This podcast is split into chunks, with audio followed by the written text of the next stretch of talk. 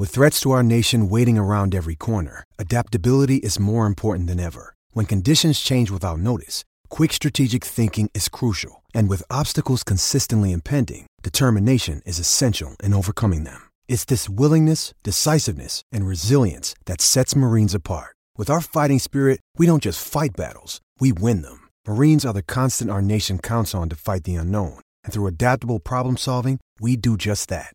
Learn more at marines.com. For the ones standing guard, for the eagle eyed, for the knights in shining armor, and for all those who support them, we are Grainger, your experienced safety partner, offering supplies and solutions for every industry, committed to helping keep your facilities safe and your people safer.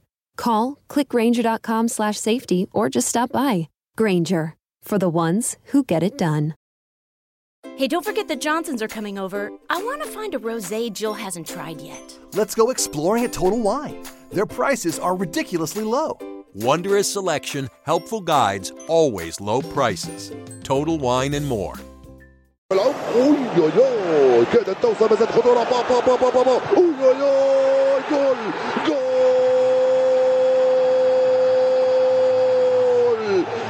لست ملك يا سواريز بل شيطان انت شيطان يا سواريز استلم الكره مررها ثم التقطها It's Monday night, and as we're edging closer to Yuletide cheer, the world is agog at the swagger, brio, and goal scoring panache of Liverpool's dashing fullback Flanny Alves.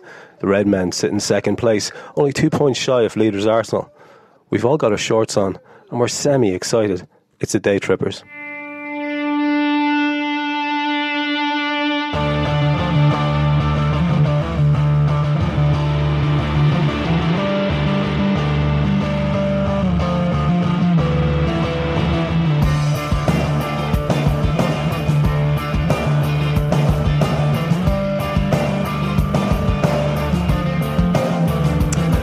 Tonight's show, we savour the public roasting of North London's finest fowl, dished out by head chef Suarez and his busy troupe of supporting commis chefs in what was a sumptuous opener to a Christmas feast of football. We start a new Liverpool 11, and this time's the turn of the worst Reds we've seen play. We get Mole back on the phone and we ask him if those left back targets have been dumped after the emergence of Liverpool's current stylish incumbent, John Berto Carlos. We speak in depth to our guest this week, Si Steers, on FSG and his thoughts on the future, and we'll be discussing all things red and Cardiff with the arrival of the Bluebirds on Saturday. Before we finish out with more of your weird and wonderful questions. Now, before we kick off, you'll have noticed us retweet a lot of content from Liverpool Ways account and then from ours. Well, tonight we're delighted to announce a formal collaboration of sorts between our two accounts, with Liverpool Ways founder Colin Turley coming on board Day Trippers in a production capacity, and us tweeting Day Trippers related info via the Liverpool Ways account as well as our own. So you can expect to see more original content from us in terms of interviews and other delightful stuff coming out via Liverpool Ways. Right, let's begin the show by introducing a new feature.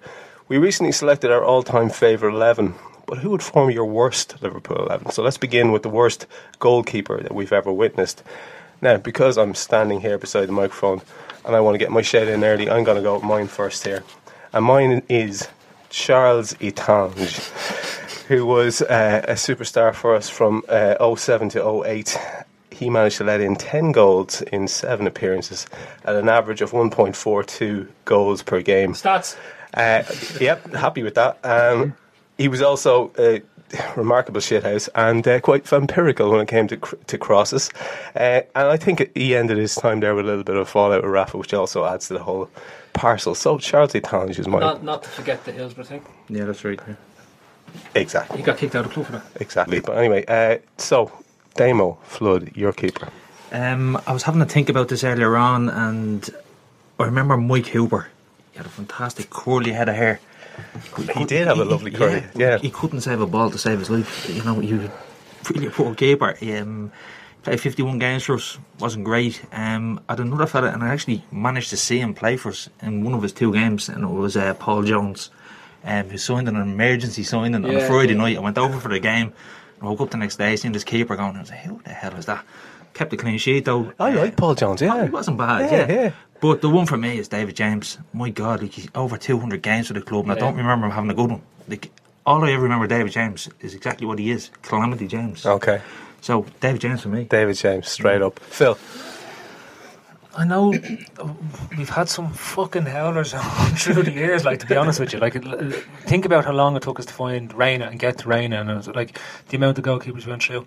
I have to say, for the money that we spent and for the reputation that he came with. Chris Kirkland was the biggest shock and waste of mm. fucking money ever, right? Mm. Him and his stupid peaked hat that he wear, wore and continues to wear, and he was more, he was made of crisps. The fellow was broken every time, even when he was getting a chance, he was broken.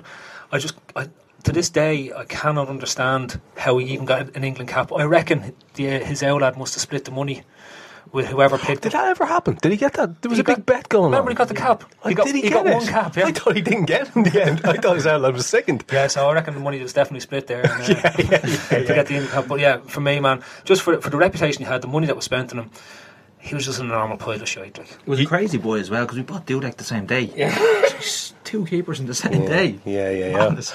Okay, right. James Owens, who would you go for?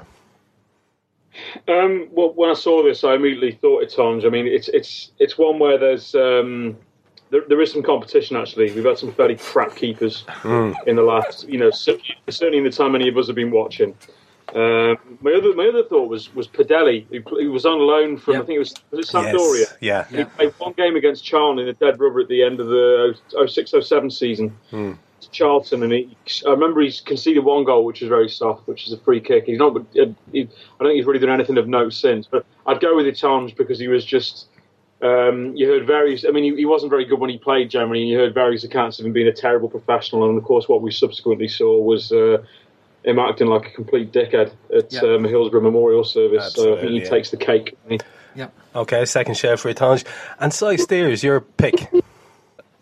Uh, I'd, I'd have to, I'd probably have to go with uh, with uh, Calamity James. Um, Okay. probably just probably just because uh, it, you know he, he was actually a decent keeper, but it seemed to be in big moments he just seemed to have dropped an absolute clanger, uh, and uh, you know I, I only ever seem to remember re- remember those parts about his Liverpool career really. So yeah, I'll, I'll probably stick with uh, stick with David James. Right, we shall move away from that and on to a review of the wonderful, wonderful match of the weekend, which was Tottenham versus Liverpool.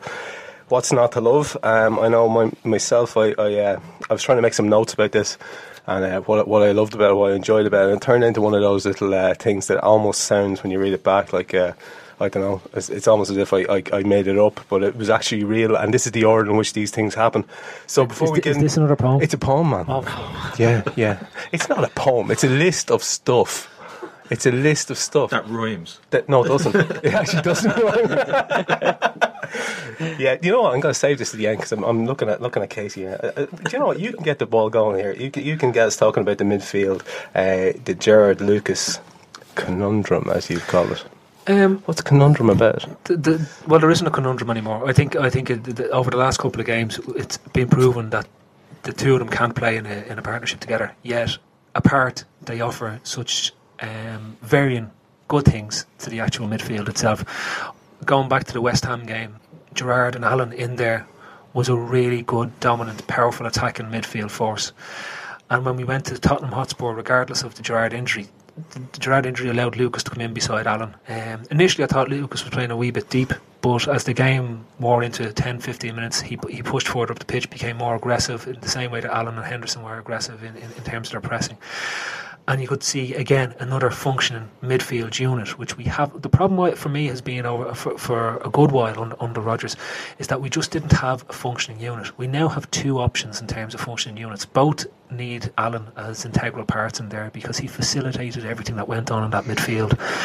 Um, and it's it's it's it's actually wonderful to see a guy who was who was questioned uh, whether he would ever be Liverpool quality, um, becoming such and so integral to the actual midfield. And the same goes for Henderson. I suppose without Gerrard on the pitch, he really took that authority upon himself to, to dominate the midfield against a much vaunted Tottenham midfield. And, and I would have said at the start of the season that the, that Tottenham game shake the bejesus out of me when thinking about it in terms of their powerful tree in the middle, and it was just it, it was it was incredible. I, I definitely didn't see that midfield performance coming. Um, I just it, it- it's so strange to see a, a small lad like Allen. Um, not be overpowered by, by three big brutes that were in there. Um, and, and it should be said as well, Lucas's uh, him giving away as many free kicks. I don't. I can't remember giving, giving away free kicks around the edge of the box, which had been his forte up, up, up until he he was left out there. And you know, him missing out the West Ham game may have also given him the impetus that he knew that his performances up until then hadn't been quite good enough. Yeah, and there's places for this. You could have. You can now drop Steven Gerrard and not be fearful about what happens when he's not in the team. You can leave Lucas out in certain games when we need more attacking impetus, when we need to dominate teams at home. We have real options in midfield, which is what we always wanted for someone like Rodgers. James, would you agree, would you agree with Phil's ideas there about uh, about the midfield? Well, I, I, I was I was quite pessimistic when I was on last week about this game, but of course, what we did is we you know, we started very well, scored a goal, and we, we carried on where we left off when the game restarted, and we got another one. You go in anywhere half time at two 0 and you've uh, you've got a chance. But I mean, in terms of the midfield, um, it was obviously integral to what was basically our big. I mean, that was our biggest league win since we won four one at Old Trafford in 08, 09, and it was a, it was a bit of a definitive performance. And um, the thing I did say about the midfield was, in open play, in some respects, it looks better for a tough away game because you know you, they're, they're all going to be diligent in their in their defensive duties and they're going to be better suited to things like pressing. And by God, did that show! Mm. Um, and the way you know, you know, Lucas quietly had a good game. You know, Allen was excellent, and Henderson was obviously a stand-up performer on a day when there were sort of four or five at least. Um, and you know, Henderson's running. I think I think Henderson was. Um, it, it, particularly if he could become a bit more consistent with his finishing, I think he would be a, a real fearsome player in, in the tough away games because he's very, very good in you know in those sort of games anyway in a more advanced role because there's just space to run into. I mean, his passing yesterday was very, very good as well. And it's something I said before the game is that he needs to, um, in the absence of Gerrard, he he needs to offer a bit more creatively in terms of you know, with the ball at his feet, and he did that. Um, you know, there was there was a good range of passing from him. He wasn't the only one, but he he particularly stood out. And um, but his running, just the running he got through, and um, just the way he sort of got beyond the back line, which to be fair wasn't difficult for Spurs were hmm. staggeringly bad yesterday, was was really really impressive. And I think for, for those sort of away games, he's just the kind of player you need. If he could just be a bit more reliable when he finishes, you know. Um, yeah, yeah, absolutely, absolutely. I think, look, a, an awful lot of people, and it's been kind of nauseating to listen to all the told you so's about uh, the Gerrard being out of, out of midfield. To be perfectly honest with you, it's uh, I found it a little bit irritating. Um, everyone proclaimed themselves to be geniuses. I mean, it was sticking out a mile, really. If you watch the game, if you're if you're interested in the game and the way the, the team is set up, but people did stand up. Uh, Henderson stood up, and Allen, okay, he's not immediately now the best player in the world, but he did play the way that we all hoped and had seen some evidence that he could play. Uh, Si Steers, what were your what were your thoughts on the midfield and the way it operated? And would you see? And there was a little bit of joking there on the TV about uh, Gerrard finding it hard to get back in after a couple of weeks of this. If it was to, if it was to continue, could you see a situation where? I don't know. Maybe we could see Gerrard as a tactical sub, or not necessarily starting every game nailed on. Uh, yeah, I, I, I think I, um, I said yesterday that it was kind of um, uh, it felt like that that was Rodgers' team and Rodgers' vision out on the pitch yesterday. It's kind of how I expected us to play when Rodgers came in. Um, I think Gerrard's been a quandary for Rodgers ever since he uh, since he got the job. Really, I think politically he, he's felt like he's had to play him. I mean, his stature at the club um, he's the he's the captain, um, and I think that he's felt that he, he's almost been undroppable, if you like. So mm. um, it, it's in a strange sense when Gerrard's got injured uh, against West Ham. I suppose that's almost given Rodgers an opportunity to actually put out a team that that, that can do what he wants on the pitch, and, and I think we saw that yesterday.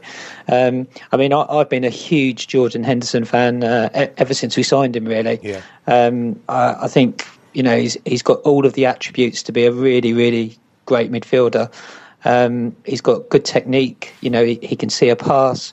He and he, he has got goals in him. He's, he's 23. He, he, needs to improve his. Um, uh, he needs to become more clinical, uh, but he, he's definitely got that in his game. yeah. So um, I, I, thought it was just a, a great performance yesterday, and a, and a, kind of like a real blueprint for what for what Rodgers uh, wants, how, how Rodgers wants to see us evolve. So Um, I think you know my my view's been at, at 33 years old, um, similar to Lampard at Chelsea. Gerrard could become a, a great impact player for Liverpool.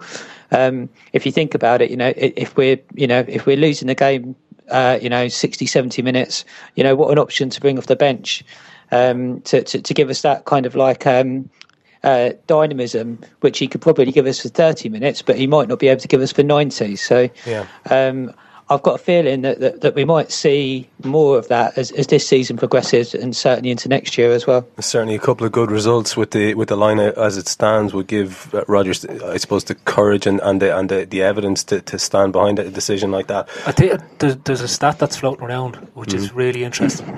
Allen had the most tackles in the Premiership uh, for the whole weekend. Right. That's for a small lad against that, that Tottenham unit, which we would have imagined they they would have dominated that midfield. Well, Look, if you go back two or three weeks, you would have imagined he would have dominated that that midfield. Well, that's actually very interesting. It kind of uh, neatly leads on to the next thing we were going to talk about, which was uh, our our our, uh, our front men who are not exactly the the, the, the, the biggest and the strongest individuals, uh, as was the same with our midfield. And uh, basically, we had a lot of relatively slight fellas running around, putting their arse in the way, getting their foot in. It was quite inspiring to see, Damo, wasn't it? It's actually brilliant to see from uh, from the lads. Um, I know Raheem's come in for a lot of stick recently, um, particularly over the whole game. But I'm going back a, a, couple of games previous, and it was when Coutinho got injured, and I said at the time we are going to struggle without him in the team. Mm. I do think he makes things tick in that half the pitch. Um, I know Suarez is is doing what he's doing, but I do think that Coutinho is a big impetus for us on the, the attacking third of the pitch, and you could see it on Sunday. Uh, Coutinho was excellent on the ball, but it kind of brought the same out in Sterling. But if you noticed, coming from midfield as well, everything was short. Everything was 10, 15 yards. Quick, snappy passing. Hmm. There was none of this getting on the ball and launching a 60, 70 yards up in the corners. Get on yeah, lots of that stuff that, that, that Roger spoke about at the start, that having basically the courage to receive the ball with people on you and make it ping a quick pass away and look for an option. And if you look at Allen, he's always, as they say, kind of on the half turn when he gets the ball. Sterling too lately. It's good to see. It, it was great to see yesterday because it, every time they got it, they were looking to make a triangle. Yeah, they were looking to give it. They were making little overloads, twos and threes. Like against Hull, we didn't do that at all. I remember somebody saying, "Where's all the triangles gone? Where's the movement gone?" Yeah, it didn't happen. But it was just great to see yesterday. It was just constantly just moving the ball nice and quickly, sharply, nice tempo to the game. Uh, uh, coming back to the to, to the wee lads, I, I, didn't think Coutinho had his best game again. No, I'd agree. But I think Coutinho is going through second season syndrome. Uh, it, it, happens so many times. A player comes in, makes an impact because teams aren't used to playing against them. Mm. Then what happens is they f- sort of figure him out. Now the good players, and Coutinho has already shown in patches this year, then figure out again how to go again. Um, and I think again Coutinho is starting to grow back into the into the into the impact he had in in, in, games. He's obviously been told to um, take more shots because that's that we, we, we discussed that last week, and you could see he's taking more shots. I know people are getting annoyed with it, but eventually they'll start coming off, and we'll all be celebrating how how he scores some amazingly wonderful goals. But Sterling's decision making on the ball has changed immensely from when he went out of form towards the back end of last season to what he's delivering now um, in his run this time in the actual team. That switched pass he had out. The I, think it was for Henderson's goal where the ball was switched to, out to the that far diagonal ball. It was yeah. absolutely beautiful. Yeah, yeah. But the vision and, and, the execution of it had, had, that been Gerrard or Allen or somebody, we'd be was saying how wonderful that ball mm. was, mm. but to switch it so quickly and so perfectly, and just the whole move that builds around, he was integral to everything good that happened down the right hand side of the pitch. Um, Coutinho linked in well with Suarez. Suarez was as usual, effusive self. He's just wonderful, and, and you just expect the brilliant to happen with him when, when he's around, and you can't the way that team operates and the way the ball mo- moved so quickly from back to front in terms of short, as you said, the short, sharp passing. Was just was a joy to behold. It's it's the Liverpool team that I've wanted to watch for a long, long, long time. Absolutely, absolutely. Um, moving focus slightly to the back, then, and we might go to you, James, on this, if that's okay, and uh, ask for your your reaction to Sakho's performance on the day. A lot of us very enthused by that. Um, well, yeah, very enthused. Apart from it in the bathroom or the post, or I can't even remember whether it was the post or the bathroom, about you know, 18 inches out. But no, I mean, funny yeah, thing is, yeah.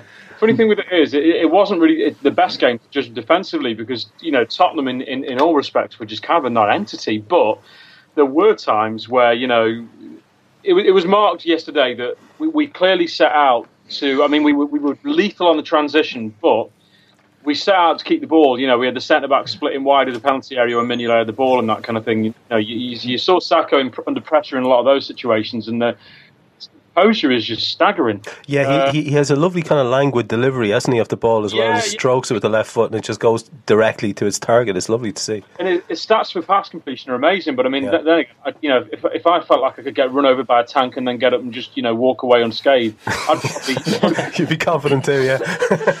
So, yeah, he was. I mean, in- in terms of Sakho, yeah, he was. He was. He was very impressive, and he has been. And I'm. Um, he, he's the player I'd be building the back four around because he, he's the youngest of the new signings, isn't he? You know, and uh, he's obviously. It, it makes sense. It makes it obviously makes sense because you know he paid sort of 15, 16 million pounds for him, and um, I, I, I just hope he stays in the team because you know what we've seen of him so far has been been, been really encouraging. Yeah, absolutely. He's a future captain, I think, as well. Would you would you go that far, so you would? Yeah, yeah, definitely. He's he's a, he's just a, he's just a leader on the pitch. You, Yeah. you can see, you know, uh, pretty much everything he does. Um, he's you know his stature, his authority. Um, I, he's I could see him, you know, captaining the, the club for, for ten years. I mean, he he's that. I think he's going to be that, that good and that influential. We'll probably come on to it later on when we're talking about the next game that's coming up. But just while you're speaking about Si, who would you see as his ideal partner? Is it the man that's currently the incumbent there, uh, Skrtel, or would it be Agger for you, or who do you think? Uh, as a matter of fact, I, I'd probably go a bit left field. I'd probably probably go Touré, but Oh, yeah. um, I, uh, I, I, only because I think that that they've got you know kind of like um, they both got different attributes. Not, I think Touré's got a bit more pace about him than Skrtel. Um, but that, that's probably being harsh on Skrtel. I mean, uh, Skrtel played incredibly well yesterday, and he- he's done really well this season. Um, so it's a toss-up really between um, Touré and Skrtel. But I just think Touré's got that kind of experience, that winning mentality. Uh, he's got a bit of pace about him. He's positionally very savvy, um, and I just think, you know, on paper for me, I, Touré and uh, Sakho look, look, look like our uh, our best partnership. But we're blessed with centre back, so so um, I guess it's it's whoever's in form. Absolutely, absolutely. Uh, I suppose move it to another little section there, and maybe we can't really talk about that game without speaking about one player in particular. We don't want to go down the road of just lionising someone um, for on the back of one performance, but it wouldn't just be one performance. Um, Phil, your thoughts on John Berto Carlos or Flanny Alves, as I like to call him? What, what, what, what? Or the Scouse Cafu. Or the? Scouse Cafu. Uh, we, we've got to talk about this kid. He was, he was quite immense. I, I said here last week I, I wouldn't have played him because I thought Agger would be eh, more able to deal with the, the threat down the, the Tottenham wing. And Jesus, I was wrong. The, he was he was immense. And I, I know we were talking about it in terms of what Sakho brought, right? But for what Flanagan has brought to the table since he was recalled, i- i it's it's incredible to see a turnaround in form because he was much maligned. Everyone, we don't have to think back far to that Arsenal game when there was a, collective scutter hap- happened when we saw John Flanagan's name in, in the team. Oh, And, and uh, uh, I- I'm looking at it now, and it's, it's it, like it's it, it's a bit churlish really at this stage because the performance he put in, he, he looks like a seasoned pro at at, at, at, at that in the left back spot when it's not even his natural position. Mm. He he's turning the inverted fullback into a position of his own, going inside with a goal like that. But for me, the key for Flanagan is something that I, I, I checked today, and and it is true. He attacks the wingers when they come when they come to us. He goes and presses them and prevents crosses from happening. And I looked up a stat today, and Spurs had 23 crosses yesterday. 18 of them came from Johnson's side.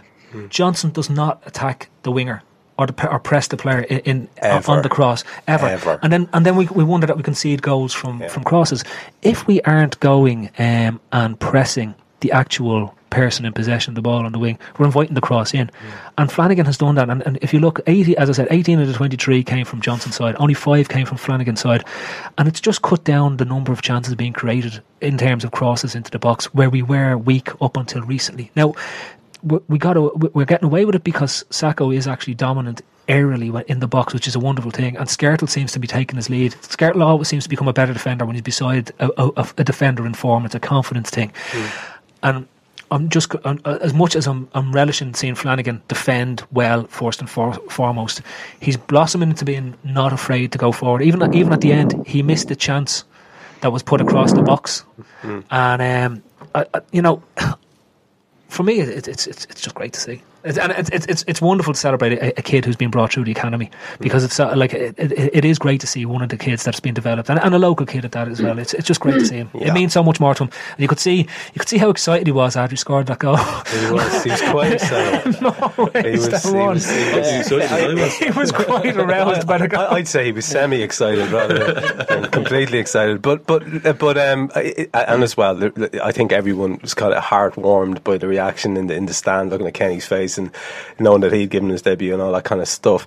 And I don't know about anyone else, but I just thought that uh, maybe it's just because I was watching on a nice screen, but the, the the water dripping down off the bar as as it hits is just absolutely sexual. I loved it. I just loved it. I replayed that so many times. Trev, uh, were you on a semi as well? it was full blown, man. I don't mind admitting it. this is, these are just this is going out with an alien these, are, these, these, are, these are just the facts. Let's go with it. Um, yeah. So, sorry, James, you were going to say something there, kid. No, I was just going to say, I, I, I saw the ball, you know, hit the bar and go in. And I thought, oh god, this just gets better and better. And I didn't realise at first it was Flanagan who'd scored. Yeah. And the commentator said, and I thought, fucking hell. And like, if you go on Twitter today, I, I retweeted someone had said there was there was um, a, a Spurs like a, a Spurs Twitter account. And it said, "Oh fuck off!" Even Flanagan scored. yeah, yeah.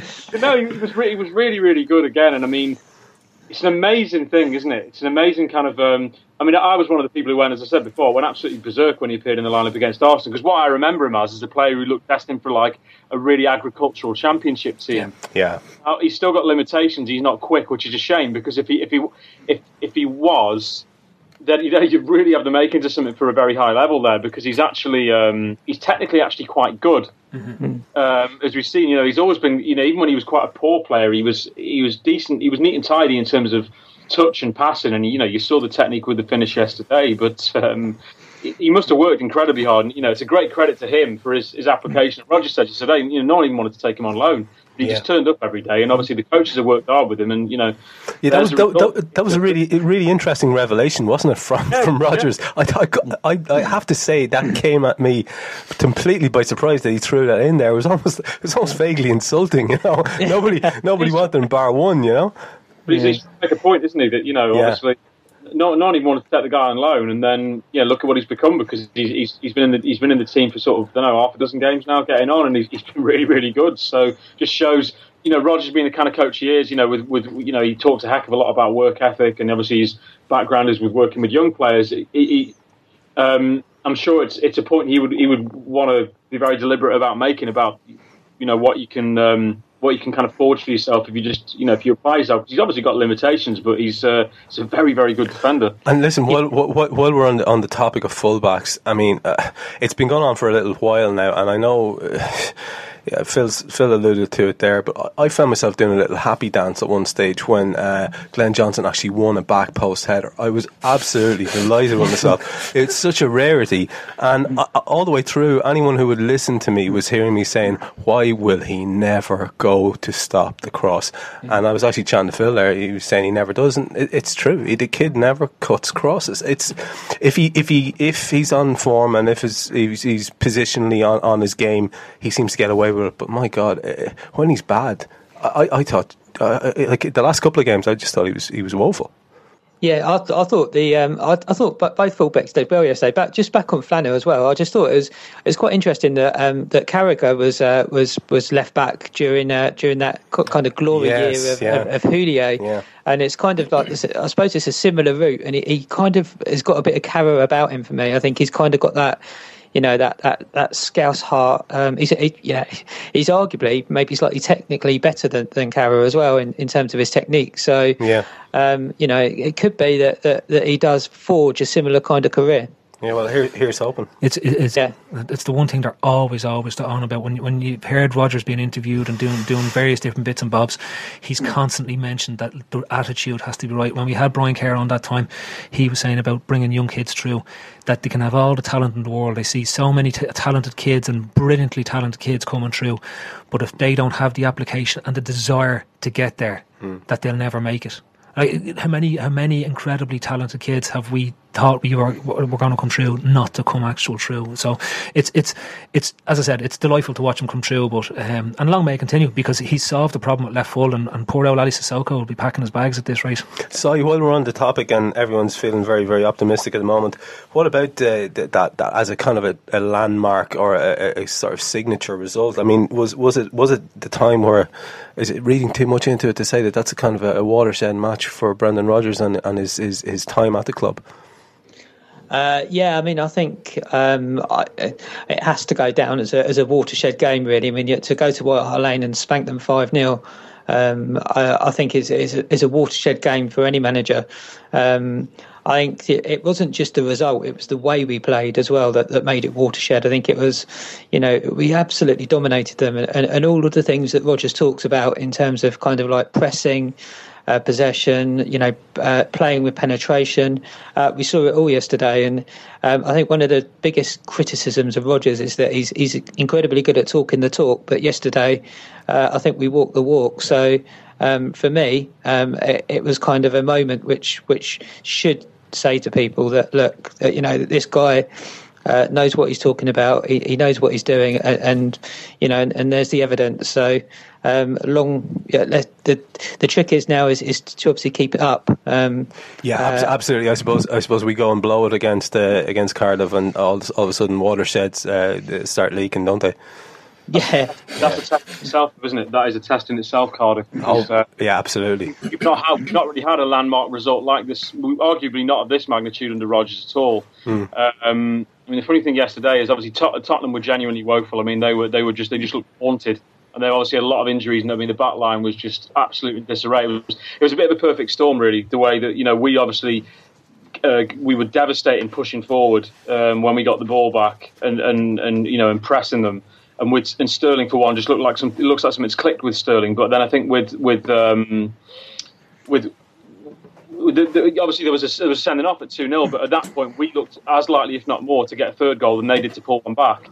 So people shouldn't be misled by the sending off either. It, it was the kind of game that would have could could easily been a three or four one to us anyway. Yeah, I yeah I, I fully agree. Yeah, yeah. Uh, it is a test for us now, obviously, to actually you know to not come down from it next week. They, you can't see it as anything other than a bit of a landmark performance because it was it was the kind of football both with and without the ball we've expected to see in the Rodgers, and we've we've not really seen as much of it as yet. And that obviously that's kind of the Gerrard question with it, isn't it? A little bit of you know.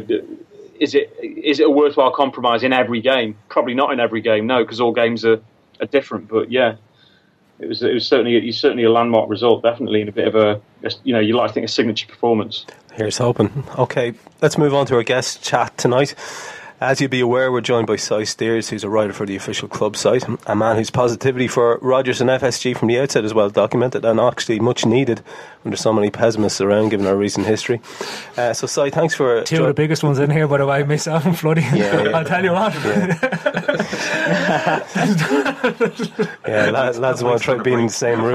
That weight is going to break. It's all about balance. It's all about balance. Oh, there's definitely a karmic balance going on here, Si. I'll let you guess who's on the positive side in this room. Anyway, uh, Si, thanks for joining us. Um, uh, we're delighted to have you on. So let's start with a topic that many fans are concerned by, and that's the American ownership of Liverpool Football Club. So what do you make of FSG and, and, and where they're bringing us at the moment? Uh, well, it's probably fairly well documented that, that, I, am a, a, a, fan of FSG. Mm-hmm. Um, I don't come at it from the perspective of that they're, they're saviours, that they, you know, that they're, that they're uh, messiahs, and you know, and, and all, all, of that kind of uh, rhetoric. I, I, think that's way over the top. What I think they are, uh, I think they they're good, sensible owners that will um, build foundations at the club uh, for us to be successful. Uh, what they'll do is they will, uh, you know, they'll, they'll um, make sure that we, uh, you know, we're competitive in the commercial space. Um, I think they'll sort out Anfield redevelopment, um, and I think they will look to employ the very best people they can. And and if if those people don't deliver, then then they're out the door and they'll be replaced. And I think they they've they've shown that that, they're willing to do that. So um, I think they're going to be good, solid owners for us.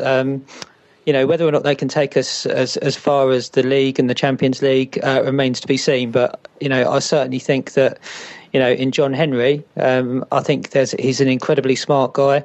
Uh, you look at what they've done in Boston. um, it it gives you some evidence that that they, they can create a, a, a kind of a winning culture and, and, that they're not just in it for the financial returns. So for me, I think that they're the right owners for us uh, at this stage. Yeah, I, I, it is all about perspective, isn't it, Si? Because uh, if we if we had a, a, couple of bad results, all of a sudden those sort of uh, ruthless decisions start to look. People start to question everything. But you, you mentioned the league and the Champions League. I mean, what do you see as, as our ceiling under under FSG and the guidance of, of Brendan, Brendan Rodgers as it stands? I mean, do we not look like a team who could possibly um, compete at the very top end? Uh, yeah, I mean, I, I, my view is, and my perspective is that, uh, that that's what John Henry would demand. I think that he, uh, you know, he he's he looks to me look to be an incredibly tough competitor in terms of, uh, you know, in terms of his business interests and what he expects for, from his um, uh, from his, his sporting investments as well. So, mm. um, you know, that you could see um, when the Red Sox had that really poor season. Well, it wasn't obviously this season, the season before. You know, he completely, you know, kind of like ripped it up and started again, and, and they went out and won the World Series. I mean, he's. I don't think he's interested in second best, second place, anything like that.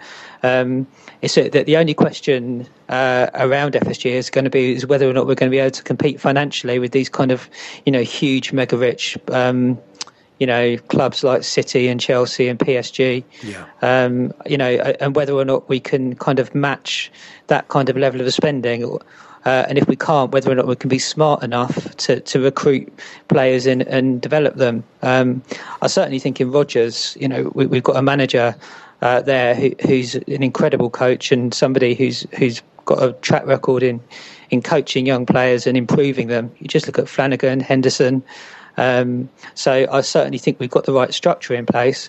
Um, and you know, me being optimistic, you know, the sky's the limit. Really, I, I guess we just have to have to wait and see where we go. Well, um, it, it, would be very interesting to, to ask an optimistic man like yourself then where you would see areas of concern. I mean, outside of, of what goes on in the pitch, because we, we do that to death on here every week, but are there any areas around the club that are, are, are uh, a worry to you at the moment? Yeah, I mean, um, I, I, think I've said it a few times. I, have I've been a bit concerned about the kind of like the leadership structure at the club. I don't know if we've got enough experience in there. Um, I think we could really benefit from a really football savvy, experienced CEO, um, and I know that's a, a common theme um, uh, from a lot of fans. Mm. you know, somebody who really knows the game, who's really got those contacts. Um, you know, sometimes I think we're, uh, you know, perception wise, it looks like we're a little bit you know, when it gets to the real kind of nitty gritty of, of you know, of, of, negotiating a transfer for a big name, it looks like we haven't kind of got that, you know, that kind of, uh, I guess that now just to just to close close it close it down. Um, so I I do have a few concerns about the, the, kind of like the, the experience at the top of the club at, at the leadership level. Yeah. Um, and I, and I think that you know that's that's an area where I think we probably need to improve. Moving away and making, I suppose, a little bit more about yourself how how have you found the experience of writing for the official website? I mean, in terms of are there expectations for you to produce stuff that's upbeat or, or, or uh, has a party line to it? Are there any limits to, to, to what you can say or, or, or um, areas that you can't delve into?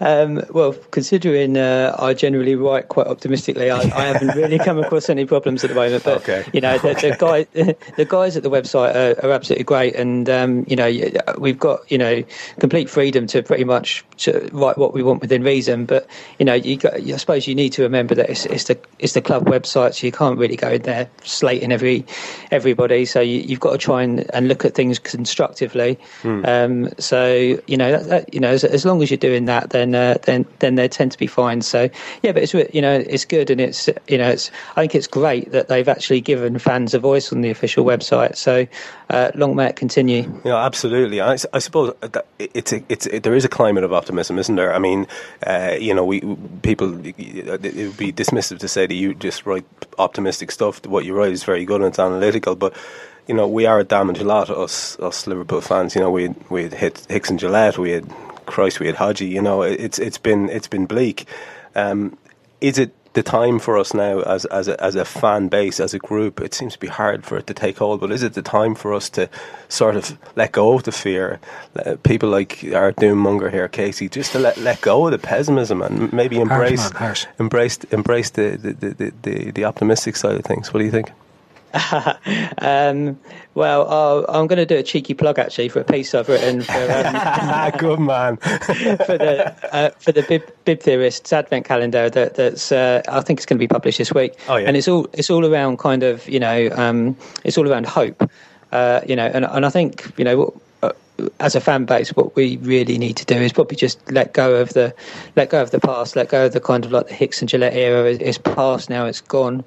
Um, you know, we've come out of it the other end. We're, we're second in the league, two points off top. You know, we've got a, an exciting young side. We've got the third best player in the world. I mean, I, if you'd have given us that, what two, three years ago, uh, or you know, certainly three years ago, then then I don't think many people would have believed it. So I think you know we we could probably do with sitting back and enjoying that, and uh, you know, and, and looking forward with a bit of optimism. But I know Floody is converted. He's sitting here. He, he told me today he's the happiest man he's ever been under football. That's right. That's the happiest I've been in 20 years as a Liverpool fan. That's it. I said that to you. mate.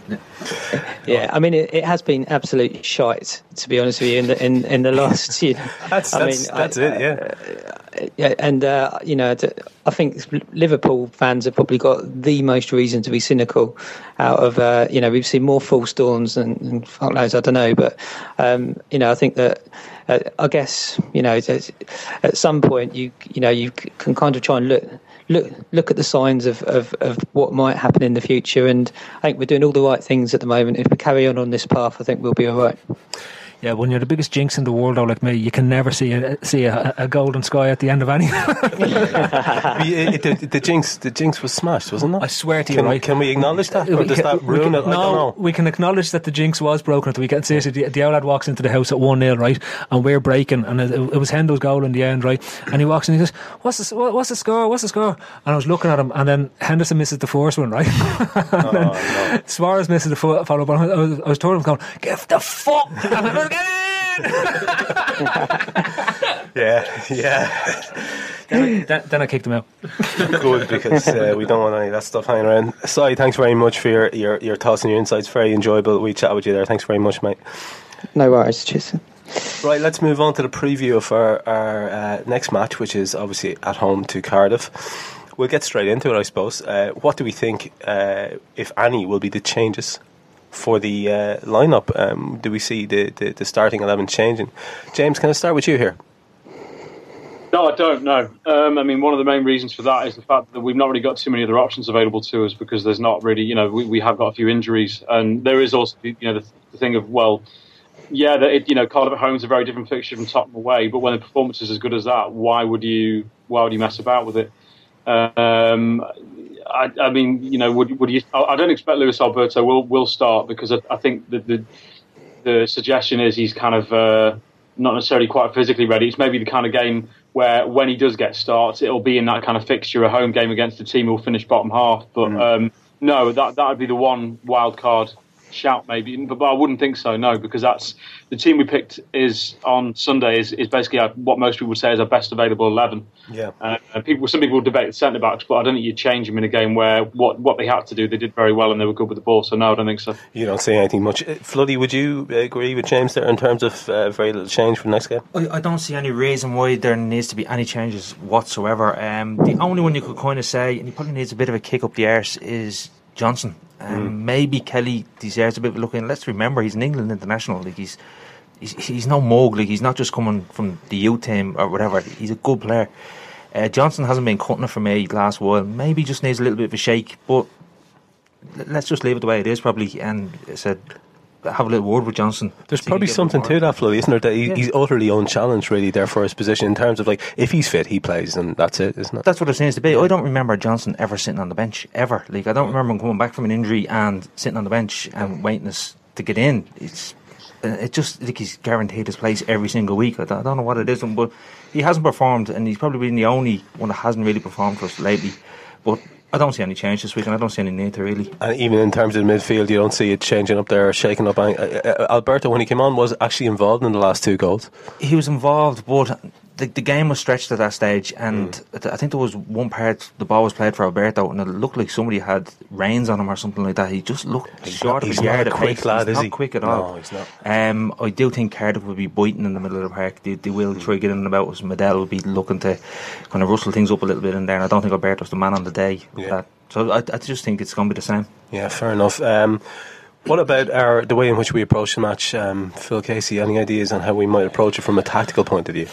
I, I, don't see any change to what we've done against um, other teams in Anfield recently. Um, we'll start with a high tempo, and given that the midfield is unlikely to change, there's so much energy in there. There's no reason to change the actual tempo, ch- change our approach to the actual game.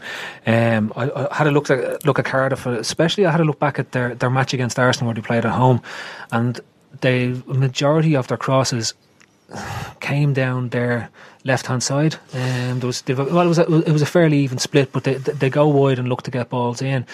Um, again, echo what, what said around uh, Gary Medel. He's a tiger in, in, in, the centre of their park, and he will go and attack people. Um, he will go and, and, and bash them in terms of what he's not afraid to actually do the dirty work if, if needs be done. He's he, uh, uh, when he signed for Cardiff, I was surprised. I was a big advocate of getting him in as the defensive monster that we needed in, in the actual centre of the park. Um, but I don't see any reason why we shouldn't shouldn't go and, and, and, feel confident going into the game, especially coming off the back of the Spurs game. Our biggest um, challenge here is complacency, thinking that we'll just turn up and win it the same way yeah. as, as we did at Hull. Um, what about I, I, reassure me why we shouldn't have another Southampton, which I was at and was one of the most miserable experiences I've had at Anfield. I th- again, I, I, think if the way we played, we didn't, we weren't forcing the game. We were prepared to play the ball and play short, quick passing game that was there. Cardiff are no mugs. And the one thing I will say is Bellamy's going to be in that side now, whether he starts or whether he comes on. And we know how found Bellamy is at um, scoring against his former clubs. So I, I, I listen, it's not going to be no walk in the park. It's going to be a tight game. They were only, Arsenal were only one 0 up against them to the 86th minute, mm. um, and they scored two in the last five minutes of the game to make it make it safe. And Cardiff had a good few chances at that point. These this isn't this isn't the Mugs team, but I still think we should be powerful enough to beat them. Can I just put a stat in from uh, the game against West Brom they had the weekend? Forty-five percent of their attacks come down the right hand side. Forty-five, actually, forty-five percent of everything they do come down the right hand side. Um, so that's just Which something well, to on. Well, if if that's the case, then they're playing into what we consider would be our stronger side defensively because you've got Sakho and Flanagan on the left hand side, which would be their right hand side. So, yeah. well, I, I, suppose on that then, and, and leading into uh, where we're going to go next, uh, so where what are what are Cardiff strengths and how do we go about uh, combating them? Do you think? Um, that's a that's a difficult. I mean, I, um, I think Cardiff have done pretty well this season. Really, I mean they've um, you know they've come up and uh, you know they're playing some decent football. Um, I haven't seen loads of them, so I don't know. Uh, kind of, you know, uh, where where they're particularly strong. But the one thing I'd probably say is that you know, if we, you know, we should we should be really looking for a team like Cardiff to be imposing their game on them, um, uh, and and not worry too much, I guess, about uh, about uh, where where they're where they're strong. But obviously, we need to be be wary of it. I mean, if we play like we did on Sunday, you imagine that we're going to win. But I completely agree that it's not going to be a walk in the park. Um, I think they're, you know, they're a, they're a good side, and um, I think that we need to go in with the same kind of attitude. Uh, as we did against Spurs, and um, if we don't, then I think that we, you know, there's every chance that that we might end up getting a sting in the yeah. tail. Yeah, so it's one of those. Basically, what you're saying is, if we look after our own game, then in theory, in theory, on paper, we should do. We should have enough there to, to, to win. Yeah, some of the other guys might know a little bit more about kind of where, where Cardiff are, str- are strong, but um, yeah. yeah. Yeah, no, no, no. That, that, that, that, I think that makes sense to all of us. Um, James, did you have any specific thoughts on Cardiff before we move on from that topic? Um, yeah, they don't concede many for a team at the bottom end of the league, but they don't score many either. You know, they were, um, which is a really, a really um, incisive observation. They, um, they sort of, uh, yeah, basically what I'm saying is they might be quite obstinate, but they're not exactly, they're not lethal. I mean, famous last words on that, but um, yeah. I think before they beat before they beat West Brom, I mean, I was looking at them before they beat West Brom on, on Saturday, and I was thinking we're, we're kind of playing them at a good time. If you need to play a, t- a newly promoted team at Anfield, particularly now, and we're quite good at Anfield, at a good time. We're, we, we're playing them at a relatively good time. I mean, they'd not scored in about five hours or something of football Yeah. before that. So they've not got an abundance of um, of kind of obvious goals threats. I mean, Fraser Campbell's one who scored a few goals, but I think a couple of those have been from corners, haven't they? So you know, set pieces would obviously be one thing. Um, I, mean, I can't. I can't honestly say I know too much about how they set up in, in their away games. I've seen them quite a bit when they've been on television, but they've generally only been on telly at home. Well, th- those are the games I've seen them in. Yeah. And you know, away from home, you know, you know, the sort of your, your newly promoted teams tend to perhaps set up quite differently. So uh, I couldn't really tell you how they how they line up, but. Um, you, you would think it's a game where look if we play well we'd have to be very unlucky not to win so we've just got to keep our eye on the ball really I think Fair enough. Listen, before we come to, to, to predictions or anything of that ilk, um, Phil, you've got a, uh, something here that you, you wanted to speak about. Um, I don't know if it's. I, I'm not going to insult you and say it's almost a redundant question, but there's a structure in place there, and you're talking about Suarez and the captaincy and uh, Agger, etc. Um, if we read it that Agger doesn't come back, then obviously he hangs on to the armband, I guess. If Agger was to come back into the team, it's, it's there's there's no really discussion, is there, Phil? I, I, don't think Agger comes back into the team, so I don't think you have you, have to worry about that. If he did come back into the team, then he's the captain. Yeah. You don't you don't appoint someone vice captain, strip him of the vice captaincy halfway through. I think Suarez would possibly be our vice captain if the shite hadn't gone on through the summer. Hmm. To be honest with you, like hmm. he, he he's you could see on Saturday, I mean sorry on Sunday. How much work he put in, and uh, and how much he seems to grow in the captaincy role as well. It wasn't this, the Luis Suarez show as, as sometimes has been his has been to his want, um, but he, he, he put in a great team performance as such, and it was great to see how well his English had come on as well. It reminded me of, of the Fast Show sketch where your man from Colombia starts growing more English each year as it goes, as it goes past. yeah. No, it, seriously though, I thought that was very encouraging. I, I, I think that makes a big difference. That open communication with the fans, and they can connect with him a little bit better. And he does come off as a humble kid. In fairness, uh, when he was asked that question about the captaincy, uh, basically said Gerrard's the only captain, etc. Um, yeah, so uh, a a man who, who, who, carried responsibility very well. Well, I suppose we better go around and get an idea of how we think this one's going to go. Um, everything's off the table now, seeing as there's uh, Jinx is getting busted left, right, and centre, so we don't have to worry about it usual. So, Damo, I'll start with you. How do you think it's going to finish? Um, I, I think it'll be tight for the first 20 minutes. Uh, as we said earlier on, Cardiff are no mugs. That they're well set up. Um, he has got a good workmanlike team there, and they do. I was reading the weekend uh, the preview of the West Brom Cardiff game, and they gave a lot of positives for West Brom. And the main positive that came from Cardiff was they protect the lead well. That that was not one positive they Right. had. That they're a good, well versed side in what they do. They'll make it as difficult as possible. We always say this: the early goal is going to be crucial in the game. I think if we get that, we'll go on. Um, I think it's going to be probably two, three nil to us. Okay, well that's that sounds relatively comfortable, even though you've you, you've, you've, you've what about it? What about uh, yourself, um, James? What do you think? Liverpool 3 Cardiff City nil Yes. Oh, specific. Um, uh, uh, any elaboration? Or we just want to leave it at that. Um, I don't know the team that will absolutely twat the living daylights out of, but I, you know, it- that's a fairly routine thing for us now. I mean, we've got one of the best. You know, we've got arguably the form player in world football. You know, he's sort of scoring two two goals a game minimum at the moment. So there's no reason in a home game at Anfield against a team we'll finish bottom half why that shouldn't continue. And I think if we're going to if we're going to keep another clean sheet anytime soon, it'll be against Cardiff because. Um, they're they're not they're not a brilliantly potent team. I mean, again, famous last words. I'm not saying we will, but we're more likely to against them than most teams. I would think. Yeah, fair enough. Uh, yourself? Uh, yeah, I'd probably look at about. I mean, if, if we turn up, then you've got to be looking at three or four nil. I, I'd go four nil probably. I mean, we've scored 14 goals in the last what three games. Yeah. Um, I think there's only one game this season we failed to score in, if uh, memory serves me right. So, um, and you know, we've just been at Anfield. We've just been since Southampton spanking the living daylights out of teams. So I can't imagine Cardiff are, are looking forward to it, and I certainly can't imagine they're looking forward. Uh, to uh, to facing Suarez. So um, if if we turn up and play half as well as we did uh, against Spurs, then you've got to be looking at three or four. Yeah, yeah. Uh, I, I personally, uh, I, I'm really not arsed once it's it's a win. One will do me just just fine. I have the same feeling as I had against uh, Spurs. It's basically, I'm not really really optimistic, but Luis Suarez. That's what I said last time. I stand by that. I mean, the kid's the difference. Phil. It's time for a recurring feature featuring our mate Moley. It's the magical transfer merry-go-roundabout. So we've got some um, questions for Molly this week, and we've got some ideas about players that we've come across during the week. I'm going to get the ball rolling here, uh, Molly. I came across a few um, that uh, that tickle my fancy. The first one uh, is, is fanciful. I heard in, or I came across in the, the Daily Express. They were talking about Claudio Marchisio, um, uh, who because uh, Juve are no longer in the CL, is definitely going to come along to us.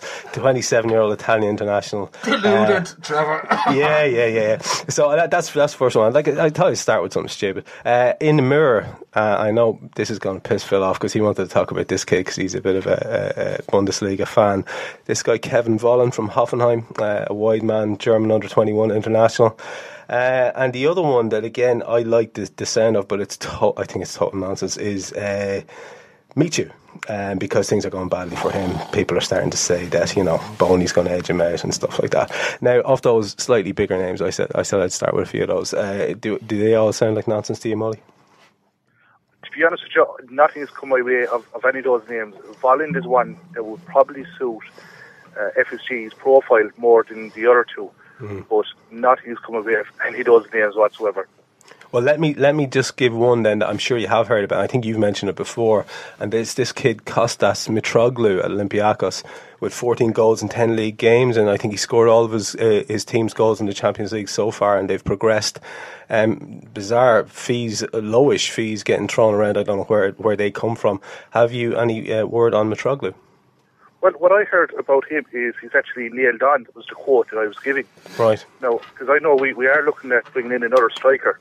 Uh, even our own Shane Long has been looked at, Danny Ings has been scouted, but this guy seems to be the number one target.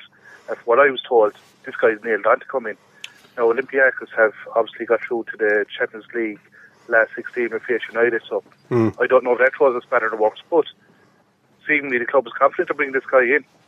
Right, very good. Molly, Molly, on, on um, Mitroglou, what, any idea what the fee being mentioned is? It, it, it's just over 10 million, I believe it was.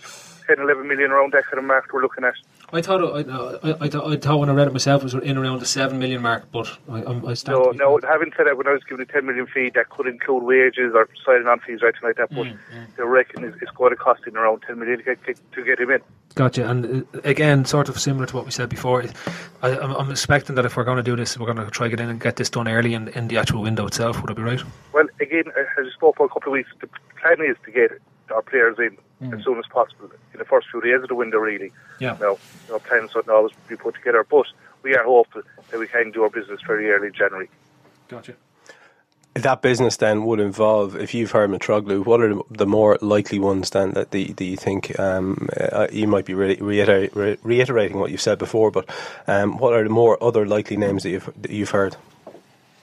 Coming in wise, Yeah. Well, you know, I, I, I spoke about him Vina previously. Now, what I've also heard this week is that Alex Song could also be an option. Yeah, I've So heard we've that one. seriously looked at him, and uh, but you know, I know Napoli are also interested in taking him off of Barcelona's hands.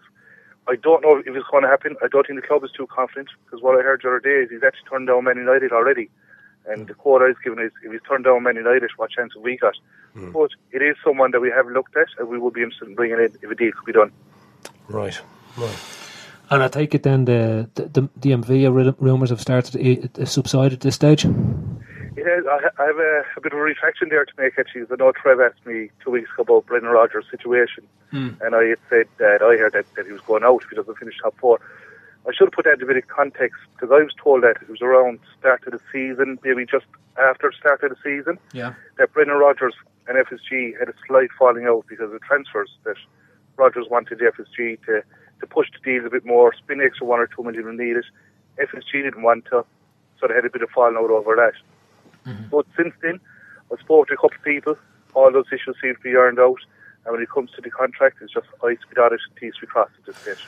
And I suppose after the weekend's result, I don't think there's any one of us that wouldn't want to see that contract being signed at this stage. I agree. So, I have an apology to make there to a, a listener called Ger Kane, who, who rightly let, let me have it on Twitter. So, sorry, Ger, that was my bad. Fair play, Molly. Fair play to you. Um, what about things going the other way then? Are, are there any stories about people leaving There is, Anfield? Uh, as we spoke about two weeks ago, I said I heard of Iago Aspas going to Valencia. Mm. Now, since then, that was reported in the, the Mirror. Now, what was important there is the section journalist who broke it was a guy called Ed Malyon. Mm-hmm. Now, Ed was the same journalist who broke the story that LFC were about to sign Aspas. Mm-hmm. So I got a chance to speak to Ed recently to ask him about this, and he tells me that three Spanish clubs are interested in Aspas, Valencia being one of them. I'm led to believe the other two are Real Betis and Celta Vigo. Mm. And I'm led to believe the player himself would favour a, a move back to Celta Vigo. Gotcha. All right, and it's in a straight up kind of deal, Molly, or in, in, in another It's a loan, messy. loan deal. Yeah, loan okay, deal. Uh, okay. He, he just hasn't settled in Merseyside. Uh, From what I heard, he's slightly homesick as well. Yeah. He's got a new diet, weight program, all of that. And he, he's looking to go back to Celta Vigo, get some game time, and maybe come back in the summer. Okay, anything else exit wise that you've heard? Another name that popped up is uh, Lee Nicholls. He's a Wigan's goalkeeper, second slash third choice there. Uh, he's actually originally from Liverpool as well. And I, I spoke to a friend of Lee's recently who told me that he's working out in a, a local boxing gym over in Kirkby just to get up his confidence and his strength and so on for the move to Liverpool. Because he said Liverpool are most definitely interested. And uh, Lee's hoping the deal can be done there. Excellent. Come here, Modi. I'll take it with, with Sterling's recent resurgence in form, the likelihood of him going on a loan is, is, is less likely, and that we probably any any word on Moses being sent back to Chelsea. Could we loan him? Do you think? No, I- I've heard about Moses being sent back to Chelsea. No, I've heard have heard that Cissokho. They're, we're looking to send him back to uh, Valencia. I believe he came from us, so we're looking to send him back. Right. I haven't heard anything of Moses. And regards Sterling, you know, this, this loan move was was lined up before Sturridge's injury, but now that Sturridge's out injured and he's getting some game time, mm. that may not no longer happen. But Yeah. something I will look into. And come here, um, the one that Damo mentioned himself, and he, he's here with us tonight, Mohamed Salah. Uh, the, the, the, like, I know everyone was going on about Draxler and the whole lot, and the, the likelihood of Draxler coming I to think us. that that Draxler that that, that Draxler rumour is, is complete rubbish. You know, Brendan Rodgers was over to watch the game, but Yeah. more than likely he was looking at Salah and not Draxler. Yeah, because 'cause Draxler he- he's worth about forty million, and there's no way we could afford that. Oh, was it, the rumour was that Salah's agent was was at Anfield. Am I right in thinking that? Yep, I got that confirmed. Yeah. Yeah, I got 100% that was confirmed, and uh, a little birdie tells me that his agent was uh, White Hart Lane said to watch the game as well. Yeah, yeah. Molly, I'm just wondering, did you hear the one that was floating around uh, the last two days of Pogba for 20 million? Or is that complete Yeah, rubbish as well? Complete rubbish. You know, there- there's, there's no. Uh, he's Here, he's come- putting come money here, where we're back to Paris. Modi, since, since the, the lads are going for the Juventus midfield, any chance of Vidal coming to us as well? I, would, I would take him gladly, but I can't see that one happening. well, what about Pirlo on a free at the end of the season? free? I, I Yeah, keep, I. I keep seeing these this uh, free transfer eleven Yeah. that, that's been- that's been that's knocking around all the time. I'd sign them all, bar Berbatov. Well, see, we, we actually have some money to spend in this journey. I, I wouldn't be surprised if we spend 20 to 30 million, you know, Mm. taking in two or three players. And I, I reckon a name that's going to go out will probably be Daniel Agger. Like I, I speaking to a guy recently who said that it looks like that, that he's gone, that we have an offer on the table from Barcelona and Napoli for Agger. And we're willing to accept it. So it's really up to the player this stage. Ah, interesting, and that will upset quite a lot of people. I think our own Andy won't be too happy with that one.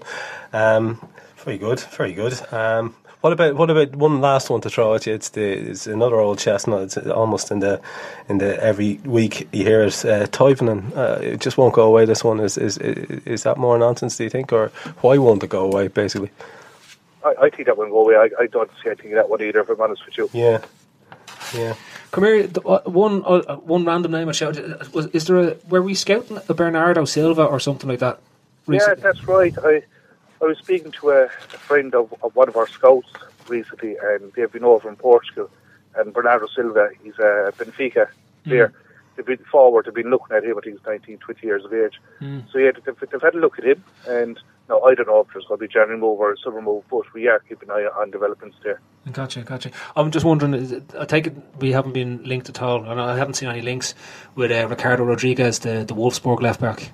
He because he looks No, I- he looks a player. When it comes to when it comes to left backs, uh, I, Montoya, he, he looks like he stayed at Barcelona now, doesn't he? Yeah. And you know, I heard Ryan Bertrand. He's actually off to Southampton, is what I've heard. Yeah, well, Shaw, uh, so it would probably be Luke Shaw's going going to Chelsea more than likely, but I hmm. heard, I heard Bertrand is off to Southampton. Well, we don't need So- left backs anymore, Molly, do we? I mean, we've got John Berto I, I Carlos actually there. said it there on Twitter. I, I'd leave Flanagan, give him a run of games, see, see how he goes. Plus, Absolutely. Enrique will be back in the next month or so. Yeah. But a name to watch out for is a name called Marcell Jansen. He's the Hamburg left back. That's the name I was given left back wise that we're keeping an eye on. Yeah, Jans- Jansen's not a bad young player at all. And uh, to to wrap it up, then, Molly, are there any other little uh, waves or strays of rumours that you'd like to supply us with before we before we wrap it up? No, that's it. That's it for this week. But if I hear anything else, I keep you informed. That's more than good enough, mate. Thanks a million. Great to get it No again. problem at all. Great being on. Thanks, Avi. Thanks, thanks a lot, right, mate. cheers, Cheers. Uh, yeah, sure. Okay, right. Let's move on to our uh, little look at uh, the The real insight. the working, workings of our listeners' minds uh, when we get some questions from them. Um, every week there's some gems in here, and this week's no exception. So we'll start off with one from Carl Fitzgerald. He's on Twitter at CJ Fitzgerald, and he asks, What is the best thing that can be wrapped in pastry? What is the best thing that can be wrapped in pastry? Um, you can start off. James, he's pointing at you, mate. I'm not even getting into this. I, I make a serious point on this. I want to make a serious point in terms of pastry, right? yeah, go uh, ahead. Right, a- apple isn't isn't a good isn't a good example because apple's better in a crumble than a pie. Okay. Oh, From- okay. See specifics. I told you to go to James, and That's- you, you that's- thought I was on a wind up again. Uh, yeah, well, I just presumed. Okay, right. uh, oh, You've got some. That's proper insight there. Yeah. For, You for- know, there's, there's better pastry. Pastry with, with apple pies usually isn't very good. Crumble's much better. It comes from Blitz. This comes from rationing and the, not the Blitz. Not literally, not literally the Blitz. Like you know, the Nazis didn't bomb us with fucking apple crumbles. But like, the ra- ra- this would be a perfect moment for Uncle Albert, anyway, wouldn't it? Excellent. Next question's from Connor Lynch at Official Trade on Twitter. He asks, "Has our improved form got anything to do with Brendan Rodgers staying off the sunbeds in recent weeks?" I hadn't noticed he's looking paler. Damo, do you notice? Yeah, yeah, he's looking a little bit paler. You could do it now, Sancho Pace spray tan or something. like Maybe that. that's all there is to it. That's So- all it could be, yeah. Yeah. So you don't think it's got any bearing on it? You don't think he's putting in extra hours in the office or anything? No, I doubt it. I doubt it. Okay, right. Next one. I think the, the the loss of the Johnny Cash uh, Man in Black rig out has made a big difference. The, we wore that horrible shitty outfit to to Arsenal away. That's a fucking jinx as well. Wear the anorak. Yeah. Yeah. Jesus, you see jinxes around every corner. Next question is from Wouldn't believe it. Like. from uh, from Carl Trotman. Uh, we're going to James with this one. Carl asks, "What is your favourite Father Ted episode?" James. Um, it's a question I really wanted, and uh, it's a difficult one to answer because it's, they're all at a very similar level. Father Ted was amazingly consistent. Um, a few that come to mind: um, the ra- one with the raffle, forget the title. Oh, you're right there, Father Ted. I think Yeah. Hell was a good one. I think um, the Christmas special obviously was, was outstanding. I think I'm going to have to kick him Bishop Brennan at the arse, but I'm going to I'm going to say Speed Three just because of Mrs. Millett. R- remind people what, what you're talking about there specifically. Uh, Miss, Mrs. Mrs. Millett is um, one of uh, Pat Mustard's customers. Um, obviously, Pat Mustard as you know, is, is the sort of um, the Lothario milkman who do. Lothario, yeah. She answered the door expecting it to be Pat. Uh, and basically just removes the dressing gown, and uh, it's Dougal at, at the door, and uh, yeah, great. Yeah, yeah. His delayed reaction is probably one of the best moments ever, isn't it? Uh, those women were on the nip. yeah, it's brilliant. All right, next question's from uh, Gray, uh, at Gray, not David. He asks this, and I'm going to Phil Casey with this one. You're dumped naked on an island.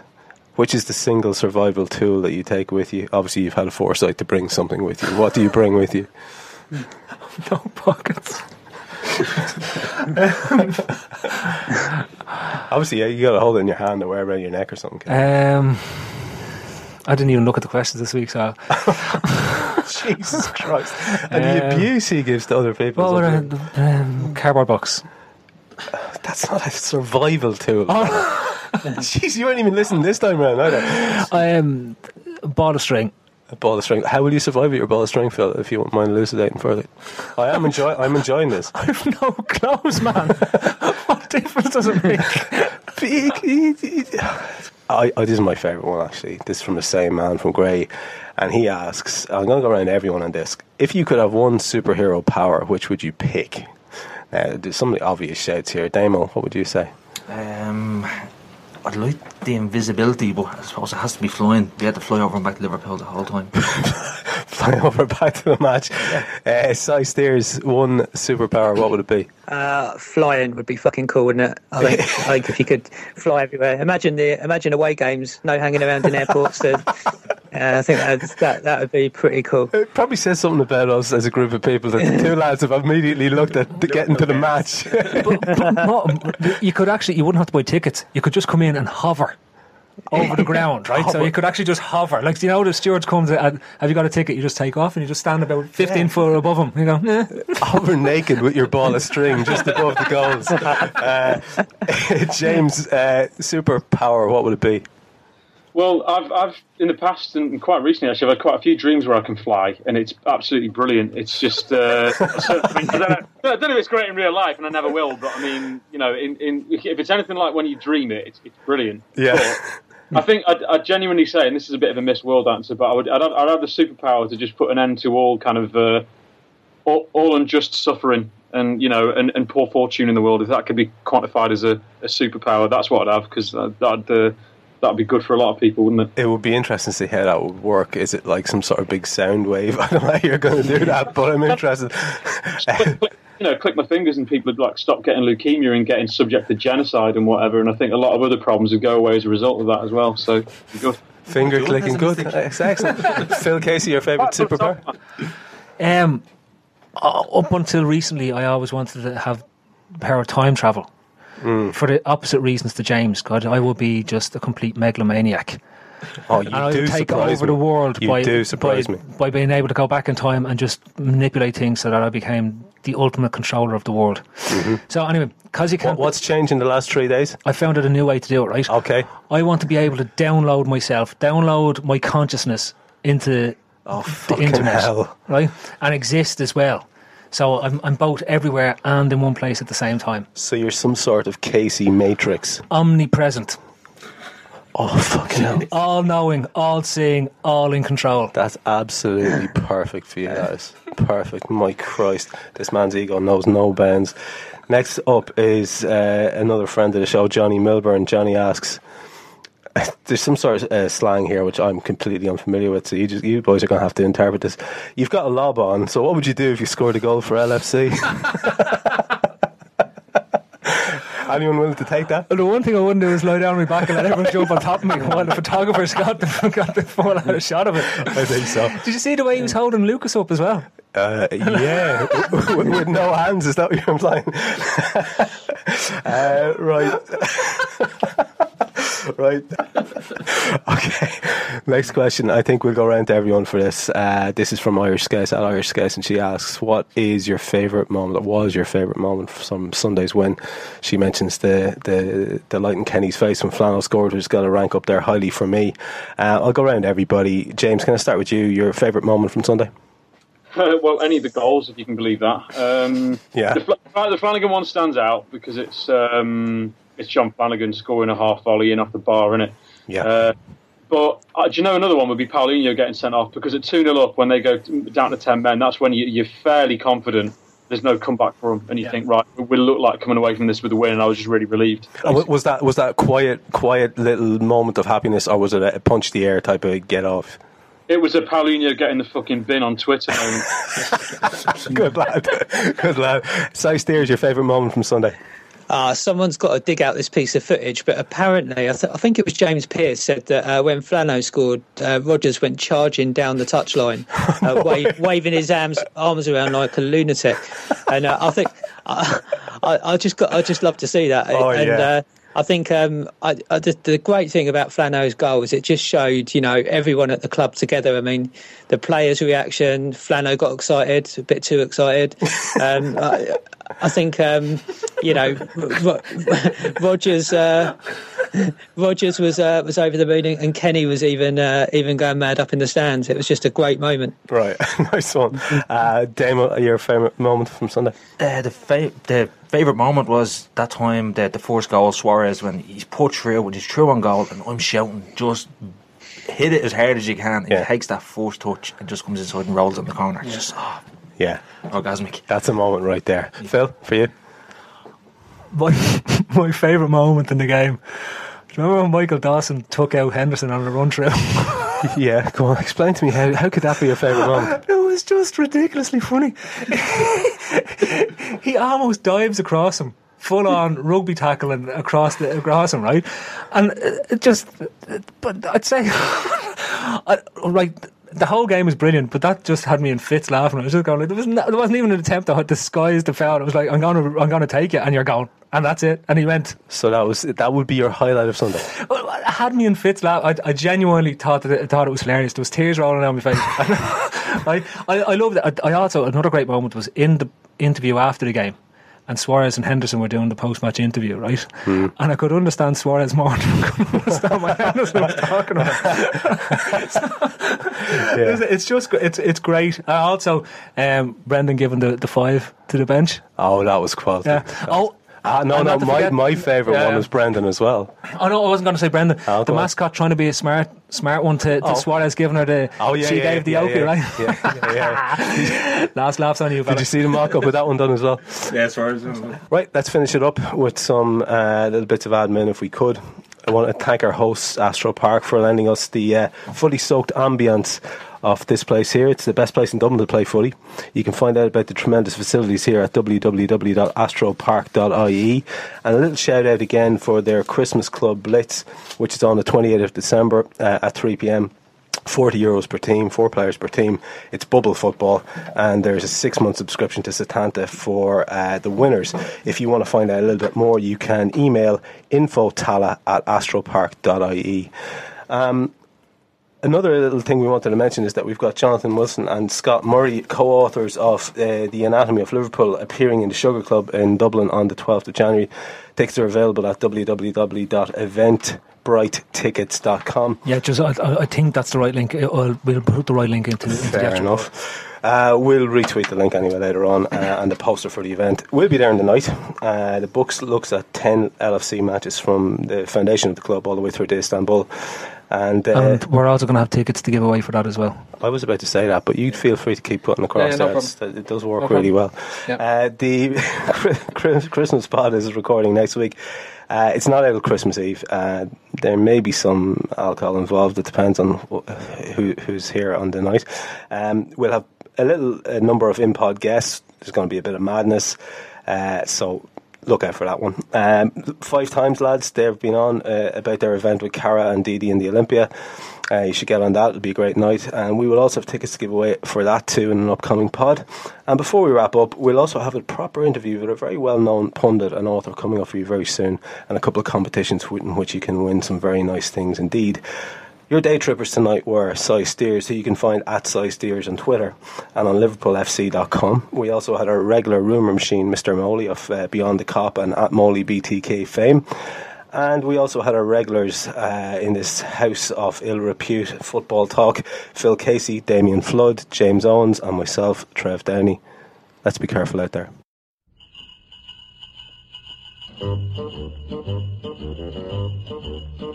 Hey, jingity jing, it's Dominic the donkey, jingity jing, the Italian Christmas donkey, la la la, la la la la la la la, la la la, la la la da.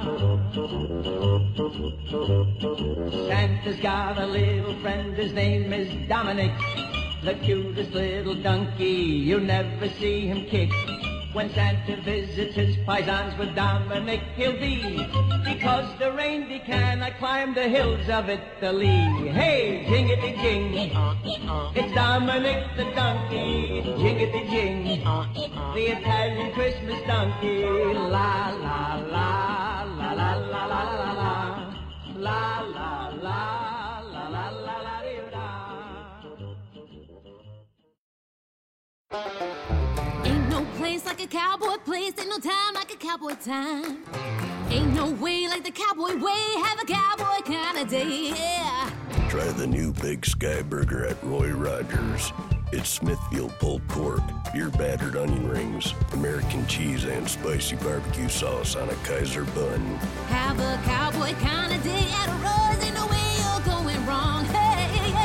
DoorDash and Uber Eats available at participating restaurants. Some cars are comfy on the inside but don't have power on the outside. And some cars have the horsepower but none of the comfort. I used to think there weren't any cars that were the total package. But that all changed when I got my Honda SUV. It's rugged and sophisticated, and right now, Honda has deals on the entire Honda SUV lineup CRV, HRV, Pilot, Passport, you name it. So if you're looking for a car that's the total package, the only place you'll find it is at your local Honda dealer. Hurry before they're all gone. Sports Social Podcast Network.